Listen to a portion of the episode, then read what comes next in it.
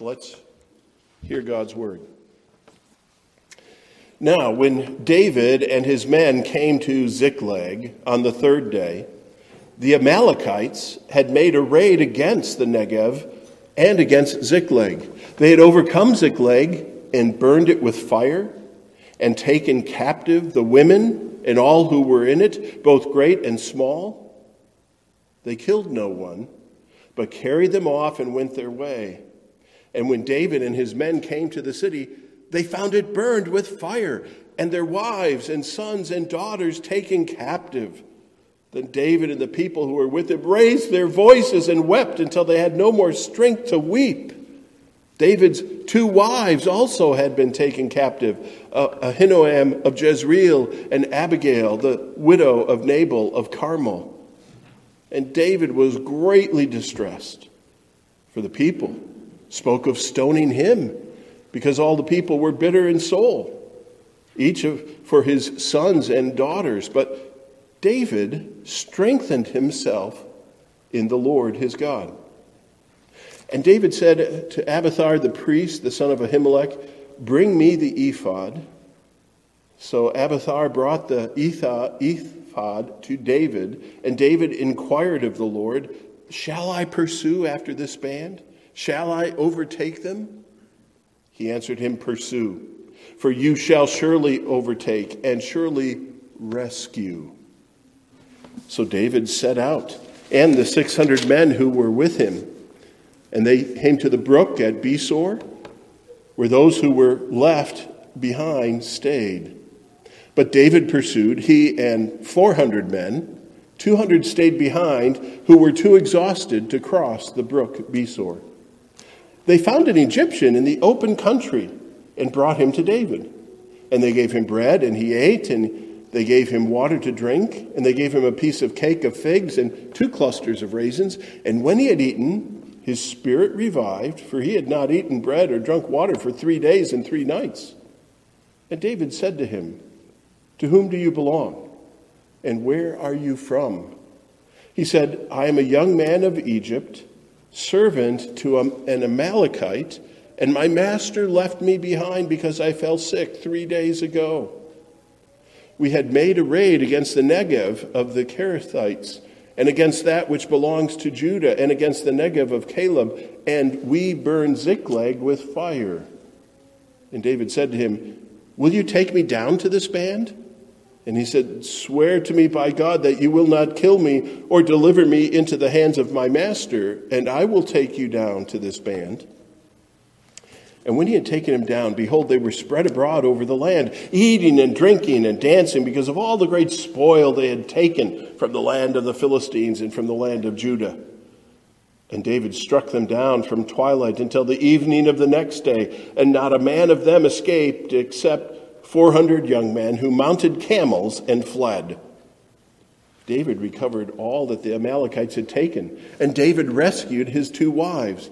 Nothing was missing, whether great or small, sons or daughters, spoil or anything that had been taken. David brought back all. David also captured all the flocks and herds, and the people drove the livestock before him and said, This is David's spoil. Then David came to the 200 men who had been too exhausted to follow David and who had been left at the brook Besor. And they went out to meet David, to meet the people who were with him. And when David came near to the people, he greeted them. Then all the wicked and worthless fellows among the men who had gone with David said, Because they did not go with us, we will not give them any of the spoil that we have recovered, except that each man may lead away his wife and children and depart. But David said, you shall not do so, my brothers, with what the Lord has given us. He has preserved us and given into our hand the band that came against us. Who would listen to you in this matter? For as his share is who goes down into the battle, so shall his share be who stays by the baggage. They shall share alike. And he made it a statute and a rule for Israel from that day forward to this day. When David came to Ziklag, he, spent, he sent part of the spoil to his friends, the elders of Judah, saying, Here is a present for you from the spoil of the enemies of the Lord. For it was those in Bethel and Ramoth of the Negev and Jattir and Aroer in Siphmoth, Esh Temoa, and in Racal, and in the cities of the Jerahmeelites, in the cities of the Kenites, in Hormah, in Bor Ashan, in Acheth, in Hebron, for all the places where David and his men had roamed. Thus far, we read in God's good and holy word. May He bless it to all who hear, believe, and obey it. Amen. We have here an accounting of what's happened with David uh, down as he traveled among the Philistines.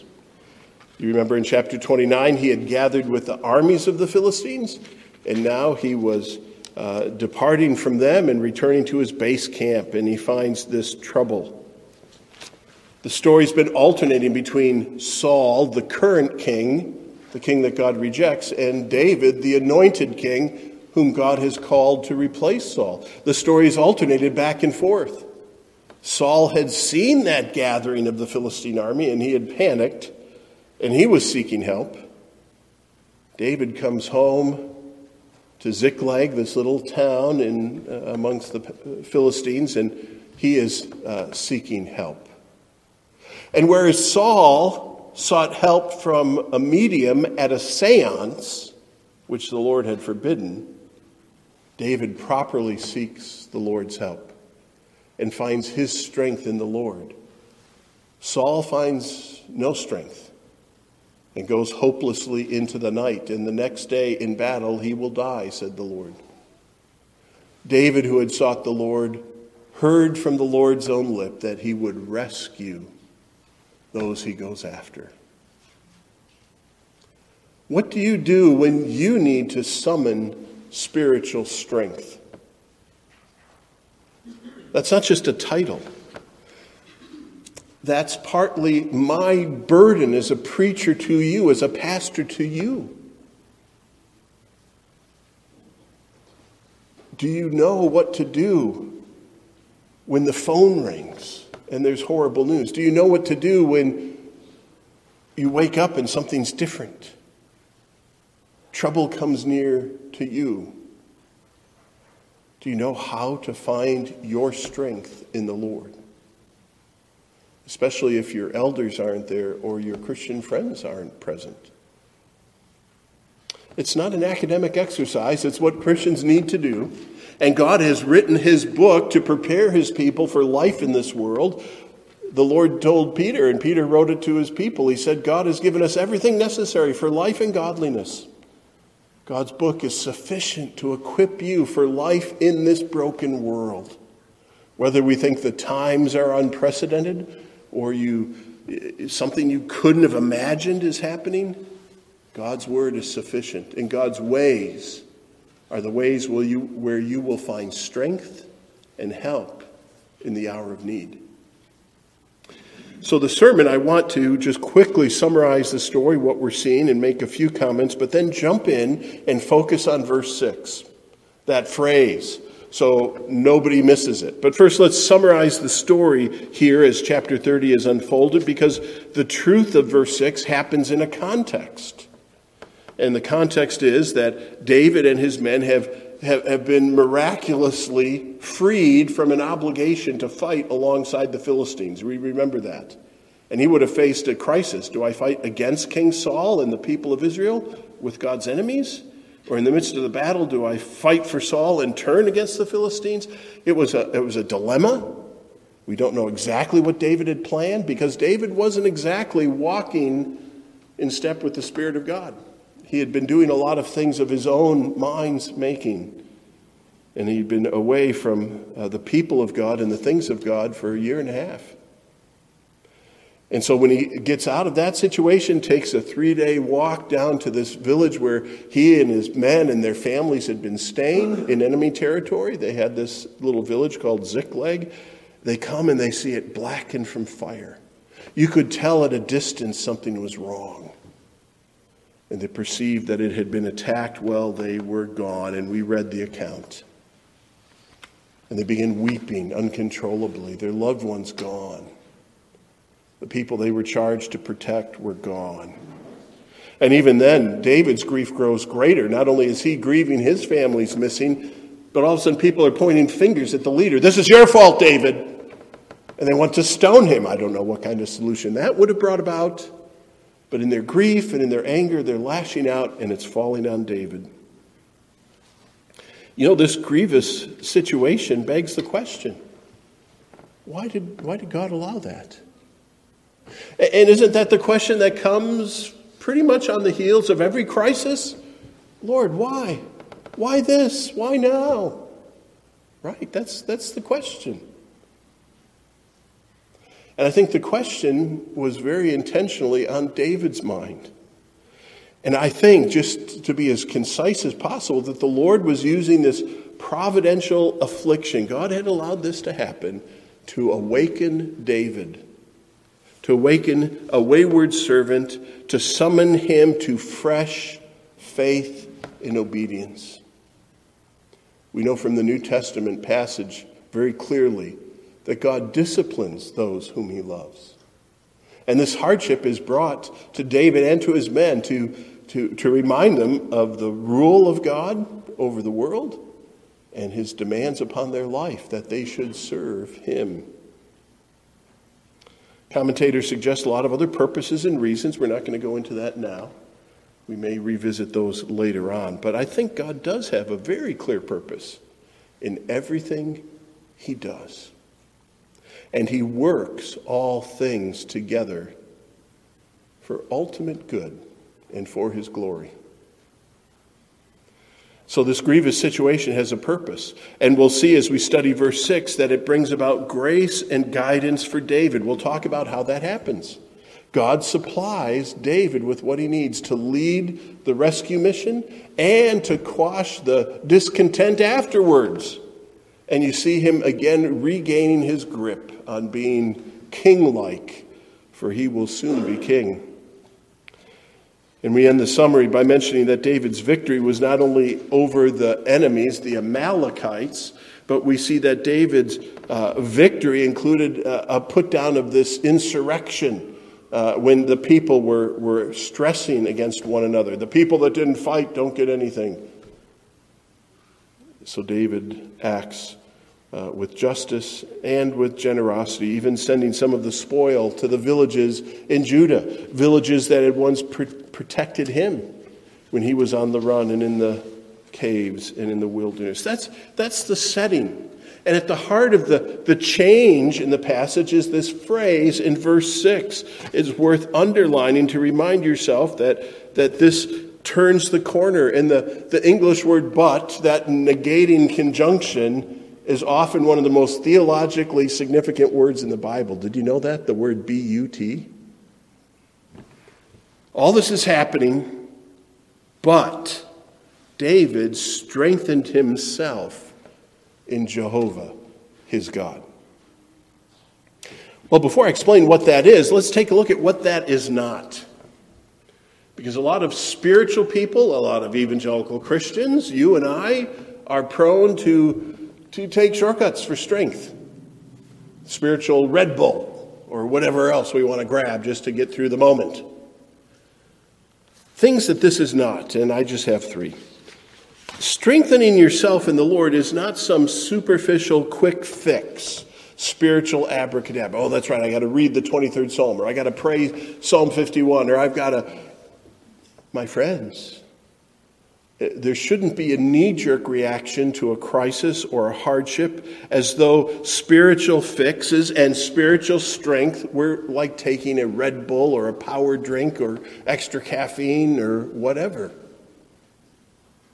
God is not to be manipulated. His word is not there uh, simply to, to have this superficial or superstitious role in your life.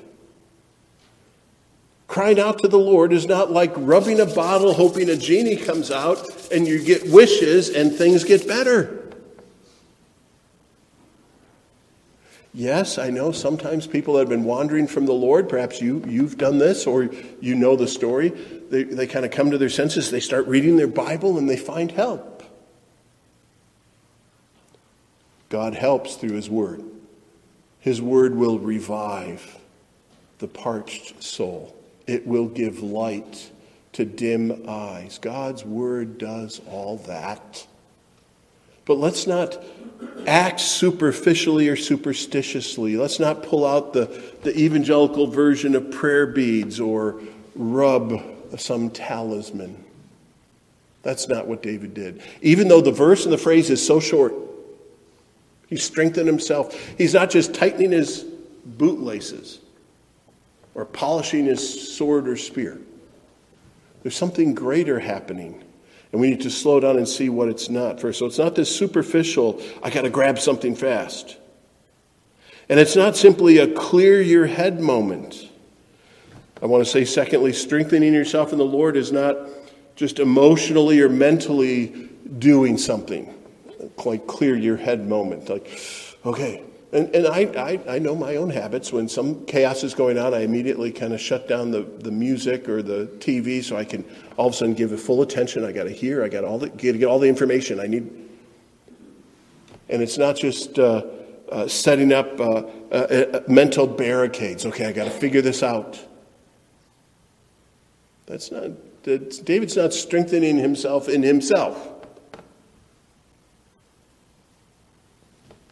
The crisis isn't about you showing off all your capabilities. If it's something the Lord is doing to call you to fresh faith in Him, it's not just clearing your head. And, and, and two phrases I'm putting under this heading this, this mental barricading or uh, emotional venting. Sometimes, okay, uh, oh, that, that situation makes me so angry, I'll just, uh, I'll go out back and scream and then I'll come back in and I can handle it. We, we have these coping mechanisms. And, and, and strengthening yourself in the Lord is not about your favorite coping mechanism. Let me direct you just to one story where someone uh, started putting up some mental barricades when there was danger. And that, we, you don't have to turn to the book of Esther. If you know the story of Esther, uh, there was trouble coming upon the Jewish people, but she happened to be married to the king and his harem, and she, uh, you know, was not sure if she should take action, and this crisis was looming. And I think she had this mental barricading coming up. And then her uncle Mordecai uh, says this Esther 4, verse 13. The uncle says this Do not think to yourself that in the king's palace, you will escape any more than the other Jews. Mental barricading isn't the safest technique when trouble comes. And uh, the wise words of this relative help Esther reevaluate. And she does find strength, and she does something beautiful and bold and courageous. Thank God for Esther. So, strengthening yourself in the Lord isn't a quick grabbing of something, it isn't a, a clearing of your head or some kind of mental activity. And thirdly, it's not this uh, resignation of heart, it's not a stoic acceptance of your fate. I once uh, was in a hospital with a man whose leg was about to be amputated due to diabetes. He said, Well, you know, I'm, I'm a Christian, I'm a, I'm a, I'm a, a Christian realist. This is just the way it's going to be. And the language of this Christian realist testimony smacked of the ancient Stoic philosophers or of the famous song by Doris Day, Que sera, sera, whatever will be, will be. Pretty song, but a bad philosophy. God reigns, God rules, God calls us to obedience, God calls us to exercise faith, God calls us to uh, fight temptation and sin and to serve Him and so many things. Stoicism is not taught in the Bible. You don't, if a crisis comes, how do you strengthen yourself? Well, I steel myself to simply accept perfect submission, all is at rest. And we, we do something where we just resign ourselves, we kind of unplug. This is too much for me. I'm not going to do anything when the crisis comes my way. That can happen. I think it happens a lot to unbelievers. But believers have a Lord and a shepherd. And the sheep just don't sit, they follow the shepherd. They remember the shepherd's instructions. To steel yourself is to make yourself ready for something difficult or unpleasant, to fill yourself with determination and courage. As an example, Merriam Webster, he steeled himself for the final interview. That's not what David's doing. Well, some of you must say, Pastor, you know, part of the Bible does sound like Stoic philosophy. Let me remind you that there's a beautiful book in the Bible called Ecclesiastes, right after the book of Proverbs. It's part of the wisdom literature of the Bible. Ecclesiastes is not often read, but it's a valuable book. We believe it to be written by King Solomon later in life when he's learned a lot the hard way. Some of its poetry might sound odd to us. It, it, says, vanity, vanity, all is vanity. And it may sound stoic, but it's not stoicism. It's a beautiful book. And let me just remind you how the book ends, okay? Because I think some Christians fall on this as their excuse to be indifferent or stoic. The book of Ecclesiastes ends. Let me just read these verses from chapter 12, verse 9. Besides being wise, the preacher also taught the people knowledge, weighing and studying and arranging many proverbs with great care. The preacher sought to find words of delight, and uprightly he wrote words of truth. The words of the wise are like goads, and like nails firmly fixed are the collected sayings. They are given by one shepherd. My son, beware of anything beyond these. Of making of many books there is no end, and much study is a weariness of the flesh. The end of the matter, all has been heard. Fear God and keep his commandments, for this is the whole duty of man. For God will bring every deed into judgment, every secret thing, whether good or evil. There's no stoicism there. It reminds us to use and study and understand the proverbs and the truths of the scriptures and bring them to bear on life and to fear God most of all, obey and love Him, and do our duty. That's not Stoicism. So, how, how did David strengthen himself in the Lord? There's just that little phrase, right? That's all we know. No, that's not all we know. Let's not be hasty Americans and just looking at the verse and moving on. Let's be Bible students, be Bereans. It, it, it uses a word strengthen himself in the Lord. That phrase we've heard already in this same book of the Bible. So we'll learn something from that. We know that this verse is followed by some actions. Verses 7 and 8 explain what he does. So when you hear that word strengthen yourself in the Lord, don't just think, you know, John Wayne or the other shortcuts that we've dismissed. Let's see what the Bible tells us to do to summon spiritual strength. And before I get into the, the three points, I, I, snuck in a prerequisite. You can probably see a little extra bullet point in the outline. Uh, there's a prerequisite here. In order to find strength in the Lord, do you know what the prerequisite is? You need to have a relationship with the Lord. You need to have a relationship with the Lord. You need to have access. And it may be a previous relationship uh, that's fallen on hard times because you've wandered away from the Lord. But you need to recover that. You need to be in relationship to gain anything from the other, correct? And it needs to be a right relationship. So I think in the moments of verse 6, just at the word but, as David is turning the corner, if he's going to obtain strength, it means what? It means that he understands he has a relationship with the Lord, and he realizes it hasn't always been a right relationship. He's been wayward. He's not even in Israel anymore. He's been helping the Philistines. He nearly went to war against his own people. That relationship required David, I'm convinced, to confess, to be contrite, to go through those exercises of the heart, says one conviction, uh, contrition, confession. Those necessarily proceed, precede comfort and consolation. In order to find strength. Think of the child. Something's happened and they need help and they want to run to mom and dad. They need to have a mom and a dad to run to. They need to know where mom is. She's in the kitchen. And if you've been away and time out and something happens and you come back, you say, I'm, I'm sorry about that, but mom, I need some help. You see that correct relating is a prerequisite. If there's no repentance, David will simply be exercising his religion in the next couple of verses. If he's not right with God, the Bible says it's your sins that have separated you from God. God's arm is not too short to help you. The problem, if there's a disconnect, it's on your part. So you need to repent. You need to confess, Lord, I've not been what you wanted me to be. I've disobeyed you. I've sinned. Others may not know my sin, but I know my sin, and I want to be in a right relationship with you. Forgive me. I think all these things are happening as David is weeping. Men are pointing fingers at him and yelling at him, and perhaps the hours of sitting there amidst the rubble, seeing what his own wisdom and his own work have brought him to. And I think he is convicted, he's contrite, and he confesses. There's repentance here. That word but shows us what's happening in David's life.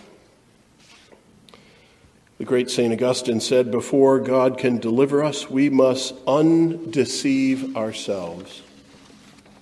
So that's a prerequisite. And maybe that's where someone here is today. Before you can find the strength, you need to do that confessing and repenting. Okay, so if you are in a relationship with the Lord and some difficulty comes upon you and you're sitting amongst the ruins, what do you do? Number one, you remember the promises of God's word. You remember what God has spoken. When you're trying to make sense of what you're seeing, what you're feeling, and everything that's changing, go to that which does not change. Do you know the slogan, the motto of our church? It's on our sign out front, and sometimes it's on our documents, proclaiming the unchanging Word of God in a changing world. My friends, that's a message the whole world needs.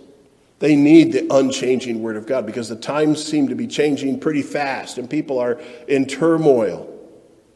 If you're a believer and something comes upon you suddenly, turn to that which does not change, the Word of God. God is the same yesterday, today, and forever. His promises will be kept. So I'm saying that what David does in verse 6, when he strengthens himself in the Lord, the first thing he does is he begins to remember God's word and the promises. Where do I see that? Am I just kind of reading that into the text? Preachers say what they want? No. I'm looking at the verse, and it says, David strengthened himself in the Lord and it recalls a phrase and an activity where Jonathan did this for David and taught David how to find strength in the Lord. Turn with me back to chapter 23. Chapter 23, it may seem like weeks ago because it was many weeks ago that we looked at the story. Jonathan was a godly man, the son of Saul, but he became a dear friend, uh, a, a, a heart friend, a best friend to David. They loved the Lord together uh, in such a deep and powerful way. Um, Jonathan was much older, so he was like an uncle, he was like a mentor. in chapter 23, beginning in verse 16, this is what we read, and the same language is employed. And Jonathan, Saul's son, rose and went to David at Horesh and strengthened his hand in God. Okay, there's that same phrase, but how did Jonathan do it? Here we're told, verse 17. And he said to him, Do not fear, for the hand of Saul my father shall not find you. You shall be king over Israel, and I shall be next to you. Saul my father also knows this.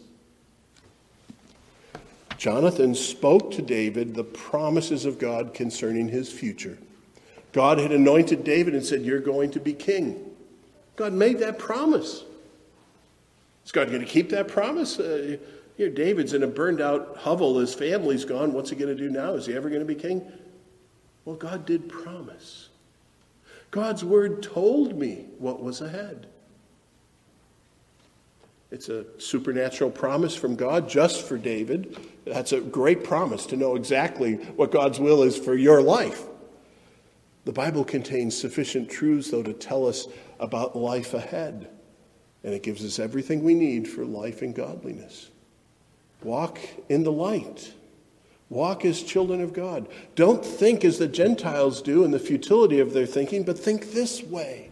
Set your mind on things above. We're given all sorts of commands and guidance and promises.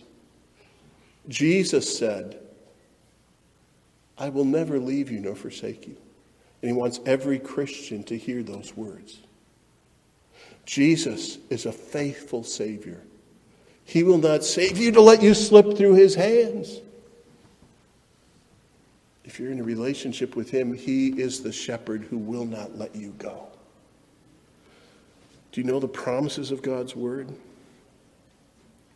Jonathan here strengthened David's hand. He taught him that. Oh, maybe you say, I, have never had a Jonathan alongside me. Well, the church is filled with some mature Christians. Strike up a friendship. Let the mature Christians instruct the younger, the men, uh, the younger men, the older women, the younger women. Let's do what Christians should be doing.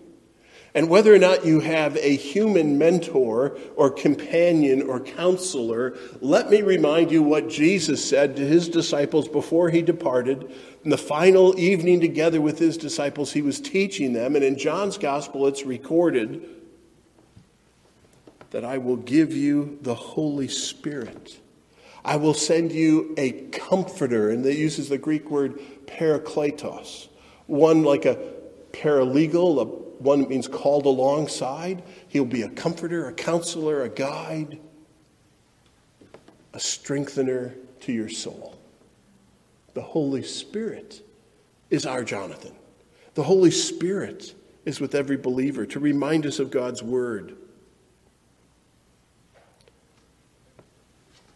Thank God for the Holy Spirit. Now, of course, to remember the promises of God's word, you've got to know them. You should be reading your Bible, laying the groundwork now. You don't know when that day of trouble will come.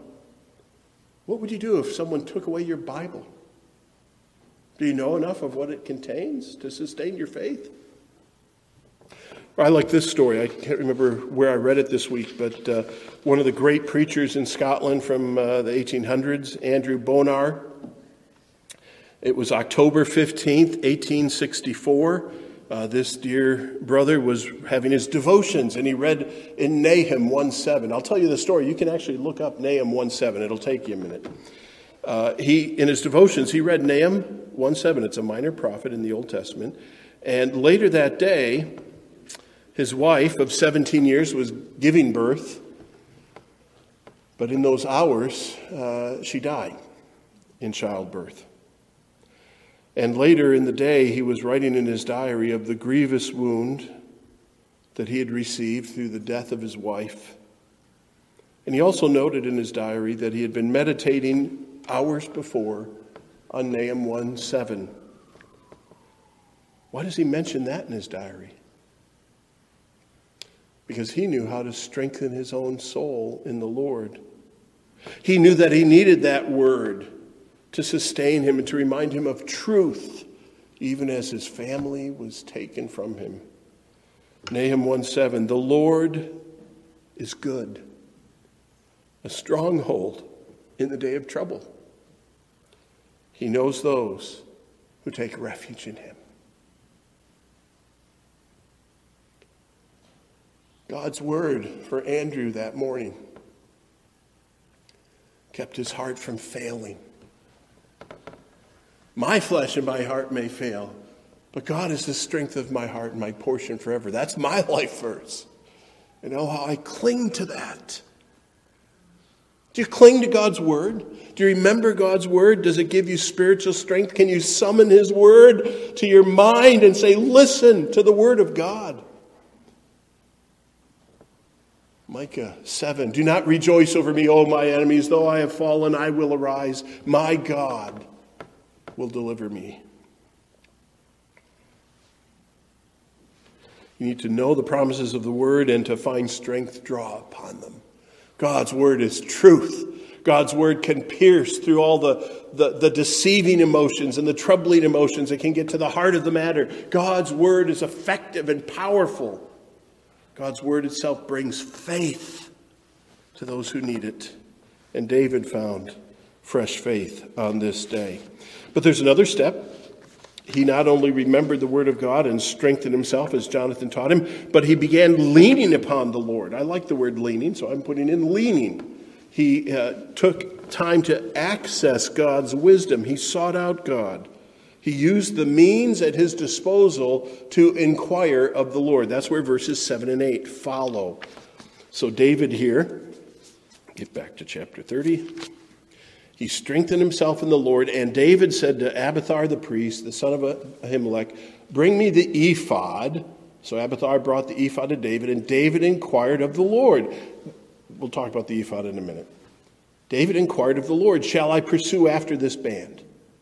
Shall I overtake them?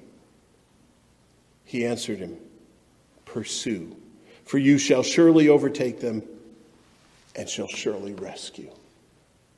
David, it's good to hear your voice again. I'm so glad, David, that you, you're calling upon me in the day of trouble, that I might deliver you, and through your own hand deliver your wife and children and those of your people. God couldn't wait, it seems, to bless David.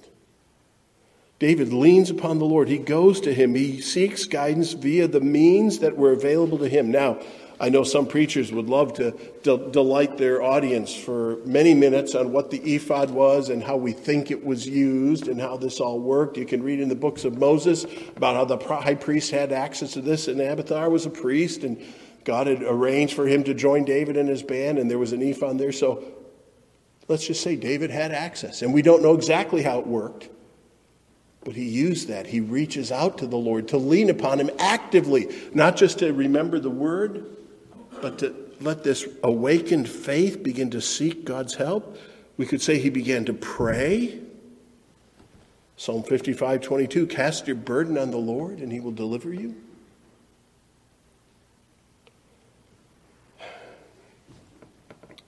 David heard from God as he leaned upon God, as he sought guidance. Sometimes we say, Oh, I should pray about this, and it's the last thought that comes to our mind. Here, it seems to be David's first or second thought that he would pray, that he would seek God's help. Lord, what would you have me do? Now remember, David's a military guy. He had been raiding and been having success on the left and the right. He had a little army with him. He doesn't say saddle up until he talks to his Lord. If you're going to find spiritual strength, you need to talk to the Lord. You need to pray about it. When you hear troubling news and you go, oh no, so and so's in the hospital, something terrible has happened, prayer is a wonderful first response. Even to say, Lord, I don't know how to pray. I don't know how to process this news.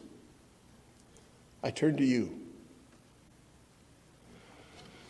There's a third way that David strengthens himself in the Lord by exercising his faith. His faith in the Lord as obedience, as active trust. He remembers, he hears the Lord, he speaks to the Lord, and he obeys the Lord. He, he steps. The Lord says, Pursue.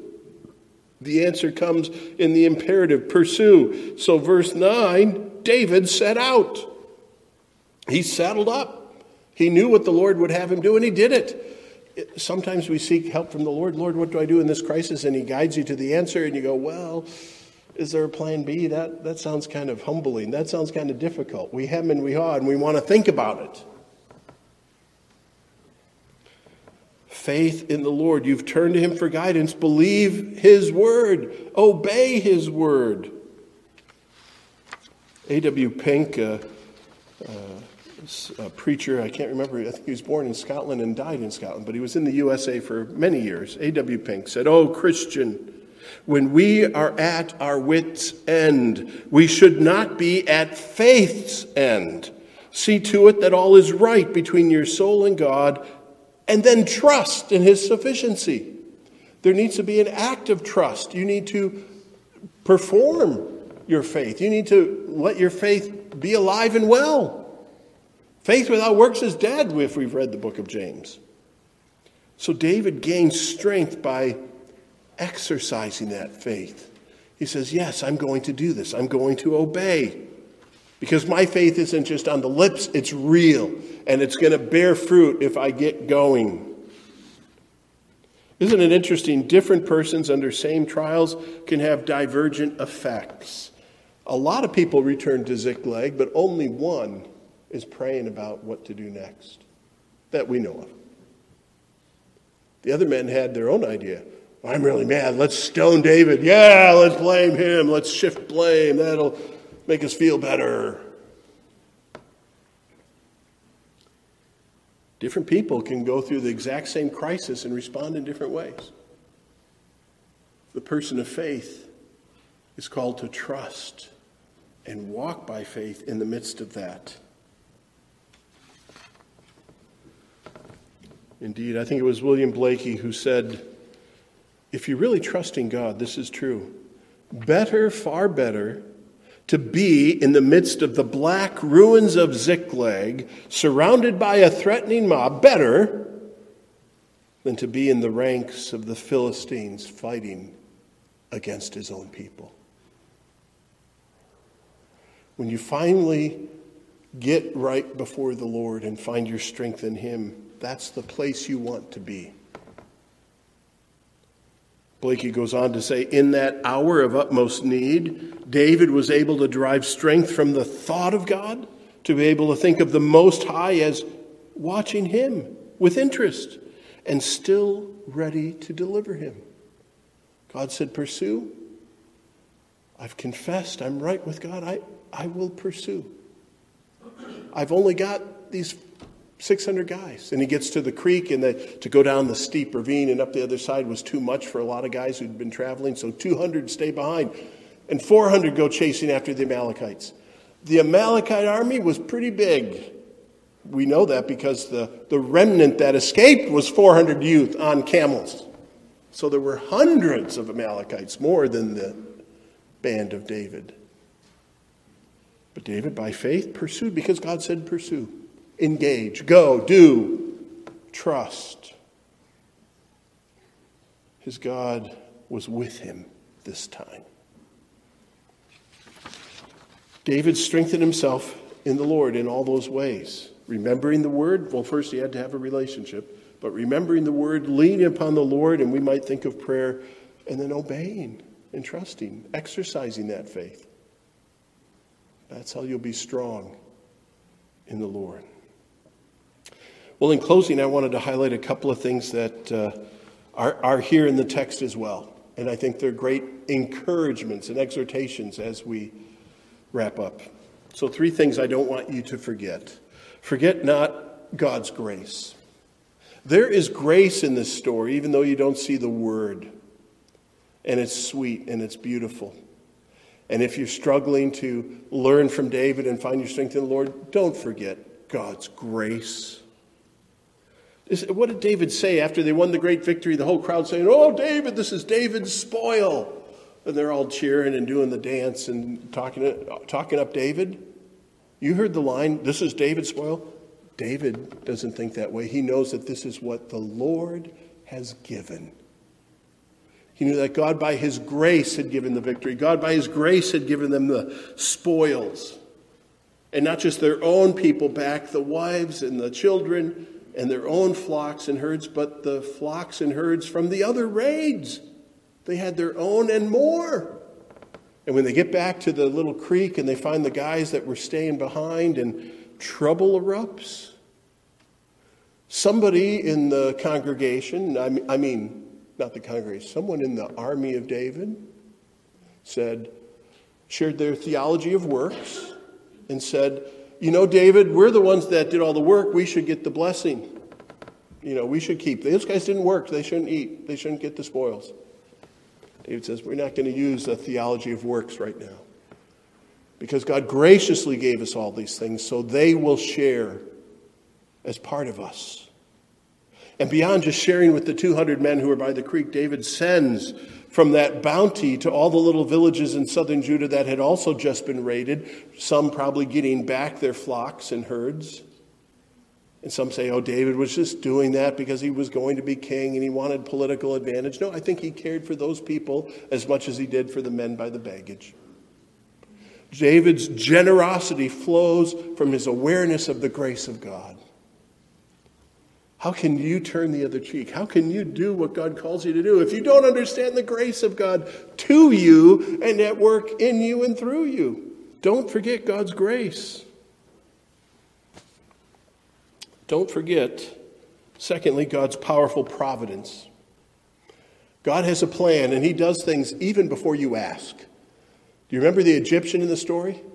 I read one sermon that was all about the Egyptian. That was pretty cool, actually. It's all about the Egyptian. Well, what does the Egyptian have to do with the story? They're chasing down, they're trying to find the Amalekites. Where are you going, David?